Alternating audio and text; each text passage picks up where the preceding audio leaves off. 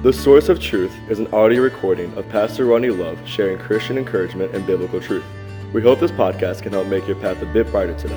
Psalms 119, 105 says, Thy word is a lamp unto my feet and a light unto my path. And let's go ahead and jump right into Psalm, or excuse me, Genesis chapter 39. I'm going to reference just the first verse, just the first verse of Genesis 39. And I'm going to take a few minutes and talk about something that we see throughout Scripture, especially in the Old Testament. Uh, it becomes true in the New Testament, and I think is absolutely true and is a principle that each and every one of us. Um, I hope we understand. I hope we get a true understanding because I believe it's something that God wants us to understand and it helps us in our Christian journey. Genesis 39, verse 1. And Joseph was brought down to Egypt, and Potiphar, an officer of Pharaoh, captain of the guard, an Egyptian, bought him of the hands of the Ishmaelites, which had brought him down thither. So, in what we see, we know that we just got done talking last time about his brother selling him. Uh, we talked about the fact that, as much as humanly speaking, Joseph could have been frustrated as I don't know what's going on, but we know that we believe, at least from what we read, that Joseph's walk with God and Joseph's trust in the promises of God and the dreams that he was given are such and so strong that these were just events to him. These were just events that God has unfolded. Whether or not they were temporary to go home to then be given the position that he was given the dream, or they're going to be used for that, we don't know. What we do know is that in all the scenarios that Joseph finds himself in, he prospered. And we'll talk about that tomorrow and more of what I believe why and things of that nature. I'm going to just mention a couple of things I read as I was studying this, which I find to be kind of interesting. Um, and, and, and if you've read this, honestly, as I read this, one of this first thought is the first time I've heard, or at least the first time I remember hearing it. I'm sure someone said this before, but it says that Joseph was brought to this man Potiphar as an officer of Pharaoh, captain of the guard. There's several commentators who state that when it says officer of Pharaoh, um, he literally could have been a eunuch. And uh, now, I, I, it's the first time I remember recognizing that. I've not heard that preached. Uh, nobody could prove it. The argument was that usually eunuchs weren't married for obvious reasons, but might have been why his wife is so frustrated because he was a eunuch. I, I don't really understand all of how it would work. I, I, it's just something interesting. If you know anything about that, shoot me a text. Um, I didn't put a whole lot of study into it. I thought it was just an interesting thought that several people had stated. Anyway, he's a very important person, and he buys Joseph. Obviously, Joseph looks healthy and young and seems to be in, in a place that could be a great slave. Remember, he's, he's a slave now. Uh, he's not a servant. Uh, he's not someone who's a hired hand. He's a slave. He is, he is basically property to this. Now we go back, please. Uh, this is very, you know, this is similar to what what our globe, and we always talk about slavery in, our country, which was a, a blight on our country and a negative thing and a bad thing. But you know, the world's done that way before, and um, America fought. At least, you know, we the, the, there was a lot of fighting to get rid of it, and I think that you know, for some, it's a disappointing time in our history. Uh, but you know, that's exactly what it is. He didn't have any control over his life. He was a slave. He was in the the last place that you could assume would ever move him to a place of authority. And that's sometimes exactly how God works, putting, putting us in the one place that in our minds, this doesn't make sense. Why would he do that? Because it's, it's, it's one of the great ways to know that, he, that it, when it's done, it's him. That whatever God's doing had to be done by him because the way we're doing it's not working, and the way he did it doesn't make human sense to us. And it shouldn't. We, we, we are finite beings worshiping an infinite, omniscient God. So I'm glad that my thinking and what I think should happen often falls through. And I'm, I'm glad with that. I'm glad that my God is powerful enough to work way beyond my thinking. And Paul said, Ephesians, he's able to do exceeding abundantly above all that we ask or think. So uh, he's in a scenario to where he has no say. And can I tell you, I think that's a, there's a great principle there. Joseph wasn't trying to force the dream the promise that Jesus had, God had given him. Joseph wasn't trying to orchestrate his life to be there. Joseph was just kind of going with the flow, if we can use the term, following whatever God allowed into his life, and allowing God to unfold the promise, allowing God to unfold the steps to this vision. Which is why one day when he did stand before Pharaoh, he could give it to God. Because this entire time, I believe that Joseph was like, I'm just going to trust God for this. And I think there's some great truth that we need to have in our lives in this area. That it's so important for us to realize that it's not for us trying to manufacture what God's going to do or what we want God to do, but that we submit to God and we sit back and find out, Lord, what are you doing? And we watch. We, we're right with God, we're ready, we're prepared, and then we're just used as God does what He wants to do in our lives, in our church, and in our country as well. But there's a second principle I want to look at that I think is very unique. Joseph has just been sold to slavery, a Hebrew child now in Egypt. He is a stranger in a land. Can I tell you that this is, we know this is not the first time a Hebrew child was a stranger in a land. You've got Daniel, Shadrach, Meshach, and Abednego. And by the way, they weren't the only four from Hebrew this happened. Um, there were possibly hundreds of people their age brought in to live in these days. It, and uh, so you think of these different people, and more than once, more than once throughout the, the life of Israel, they were sold or they were brought in captivity, and they were forced to live in, in a foreign land. But I think about Daniel, Shadrach, Meshach, and Abednego. And I think of them in comparison to Joseph because they were in a pagan land. They were in a land where nothing fit what they grew up with. They were in a land where they didn't believe anything that they were taught. I mean, this place did not believe in Jehovah God. And uh, maybe they were talented to their belief. We don't necessarily see any grief that these four men had um, five men when you think about Joseph, but uh, these men went through. So, what, what we see, let's go to Joseph for a minute. We see Joseph, and we'll talk tomorrow about how this happened, but we know that Joseph. Um, progressed. He progressed in Potiphar's house, moved to a place of authority. He progressed in the jail to be over the jailer, to stand in front of Pharaoh, and to be the second most powerful man in Egypt. So we see this progression in a pagan land. We see that later uh, he was going to be tempted of Potiphar's wife. And, and I believe, I can't prove this from at least from writing, but I believe that this is probably not the first time Potiphar's wife had done this. This is probably a relatively normal thing. I also know that more than likely Joseph probably would not have been caught if he had full, fulfilled what she was asking. It was his character and his integrity that stopped him, and also was what put him in jail where he needed to be in God's plan.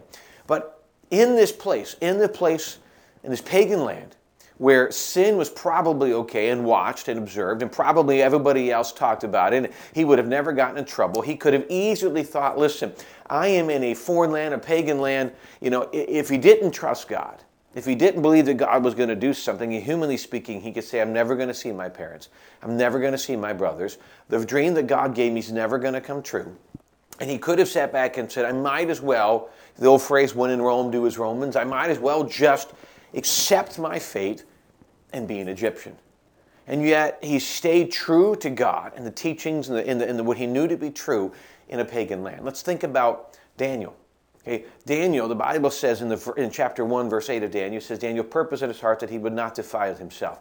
As he was captured and brought to this pagan land of Babylon, again, a very pagan carnal land, he purposed in his heart that he would not allow the pagan world to affect him, the sinful world, that he would, no matter what the consequences, he would stay strong and stand by. He even said, Listen, give us two weeks. He's, he's talking to the guy in charge of him. Give us two weeks. Let us eat the diet we want. You know, and then later, when you could only pray to the king, he prayed to God, knowing he'd be thrown into the lions, which he was. He, the, he stayed strong in a pagan land following God. Then you've got Shadrach, Meshach, and Abednego, presidents, princes. Please remember, they didn't just live in random places, they were in the government, they were in authority. They were, they were there to be used by Babylon for the betterment of Babylon, or in this case, Egypt. They, they stand before Nebuchadnezzar's idol, more than likely a, a, a statue of Nebuchadnezzar. And everybody bows down, including peers of theirs. They weren't the only Hebrew people there. And they all go down, but these three men decided to stand still, to know, I'm not going to do this. You know, they knew they'd probably be thrown in a fire furnace, which they were. But in a pagan land where they were strangers, they stood strong. They stood strong on God's principles. Can I take the last couple minutes and just share really where I'm going with this in the principle? You know, when one of the things that's easy to do in, in, a, in a culture like ours, where shall we say Christianity is part of our rights, it's part of a, a freedom, it's easy to accept it, and, and that the blend between what the world wants to do and what God says, you know, for the longest time, uh, it, it, there wasn't a great distinct difference between that. But can I tell you, as the world gets further and further from biblical truths, from morality, from anything right, I'm just going to be honest with you, from anything right, uh, we live in a um, postmodern day where right and wrong is based upon my view, and everybody has their own view of right and wrong. That is just wrong. It's sinful. It is 100% wrong. There is right, there is wrong, and it's Jesus, it's God, it's the Bible.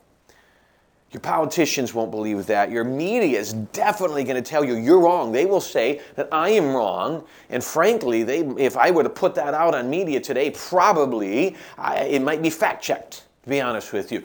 That is an evil thing to say. It's an intolerant thing to say today. But the fact is, there is truth, there is lies, and it is the, the source of it is the Word of God, God, and Jesus. Christians now find, our, find ourselves, the further the world gets, or our country gets, from the, the, even the foundation of the country, Christian foundation, the further it gets, the more we become strangers in this land. Consider this. We look back and say, I'm nervous, and, and, and many of us become nervous. What's going to happen? You know, what if, what if we lose some of our rights and freedoms? And frankly, the world is set up for that. You know, it's interesting um, that it's there's articles out there, and, and, a lot of it is there's some legitimate. There's no one's pushing this yet, but there is there's, there's talk about if you don't take the vaccine that. Um, you know, you might not be able to buy things or fly. And don't get me wrong, I'm not necessarily believing. I don't believe that's the mark of the beast. I don't believe that the government's Antichrist and that this vaccine is it. I don't believe that. I believe it's just a vaccine. And, uh, but it's interesting how we're getting prepared. The world's getting prepared to one day have to take the mark of the beast. I think it's down the road. We're still here, and the rapture is going to happen before any of this happens. We're still here. But it's interesting how it's being prepared. I don't believe any of this is the fulfillment of prophecy. I think it's preparation for it. But we are, if we are in end times, the world is going to become more and more less like God. We are going to become more and more strangers. We can hide, we can become frustrated, or in the midst, just like Daniel, Shadrach, Meshach, and Abednego, Joseph, we can prosper in a land where we are strangers, in a pagan land where we are strangers. At least we're not strangers because we're Americans, but we're strangers spiritually. We will be. If this world continues this way, we're strangers spiritually. Can I tell you, uh, as we go through the next couple days and we evaluate what it was that made Joseph so successful, we know one of them is his integrity to God. As we, you know, Joseph, I mean, Shadrach, Meshach, and Abednego, Daniel, all of that was true. And anytime you see a stranger in the Old Testament. The only time we don't really see this is Lot. The Bible, uh, New Testament tells us that Lot's righteous soul was vexed from day to day. He was saved, he believed in God, but he did not stand out in that time. And because of that, not even just Sodom and Gomorrah, his family was destroyed because of this. Achan, who was surrounded by this and knew the truth because he did not stand right in a place where it was easy to do, everything he had, his family was destroyed. It is important for us to lean strong upon the Word of God and stand strong and put on the armor and be in the Word of God and be prepared so that way when things happen, we stand strong lovingly. We're not, we're not out fighting. We're not, we're not becoming, we're not going to run on anything. We're not going to cause violence. We're not going to, you know what we're going to do? We're going to be less concerned about the politics today and more concerned about the need for Jesus today. And we're going to vote, we're going to participate as our right, we should, but our concern should be less about this earthly kingdom and more about the heavenly kingdom that's coming, and that we need to be prepared for that. And while we do that, God can use us in this time. Occupy until He comes, is what we've been told to do. May we, as strangers in this pagan land, as it becomes more and more like that, stay strong to God and recognize this is not the first time it's happened, nor it will be the last. And if God is coming soon, uh, which is possible, uh, it's intriguing to see how it'll all unfold and how we, how it was Esther told, we could be ready for just such a time as this. Thank you for taking the time today to join us and, on this podcast, and I appreciate you taking just a few minutes to be in the Word of God. And uh, just a thought from one verse, I hope will resonate with you and stick with you that greater is he that is in you than he that is in the world. Do not be consumed, overwhelmed, or concerned with the events of the world.